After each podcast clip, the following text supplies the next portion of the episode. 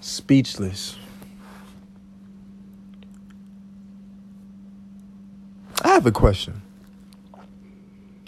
Why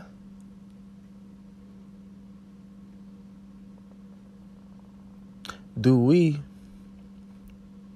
keep wasting our energy on individuals that don't deserve it? Why? A lot of us have this problem. A lot of us don't want to acknowledge it. But I want to help us today.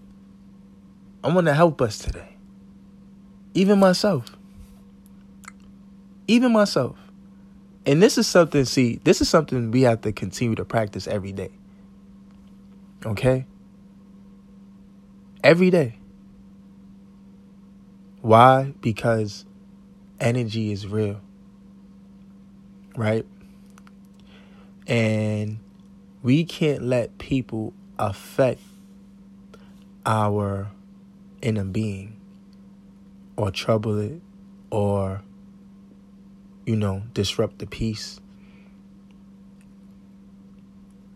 Whether you're walking down the street, someone bumps you, whether you, you know, you're getting on the bus or the train, or you're driving somewhere, you're getting on a flight, you're on a boat, wherever you are, and you someone comes across your path, and they have disruptive energy. Don't waste your time with these people.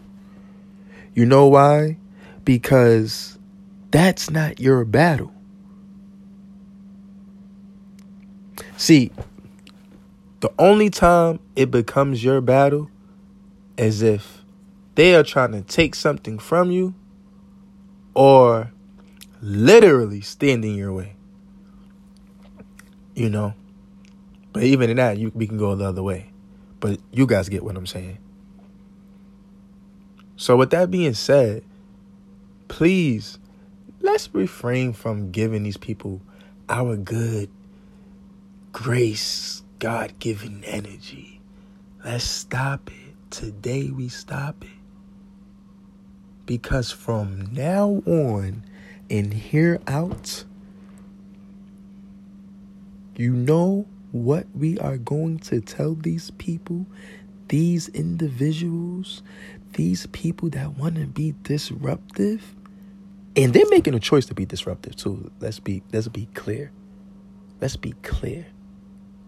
They're making a choice. So you know you know what we're going to tell these people?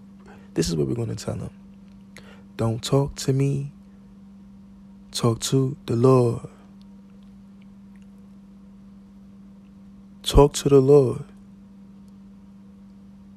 Anybody that want to get disruptive with, with you, tell them. Talk to the Lord. Because that fight right there is not my battle. So don't fight with me because I'm not going to battle you with your own fight. So please refrain from me and talk to the Lord. Speechless.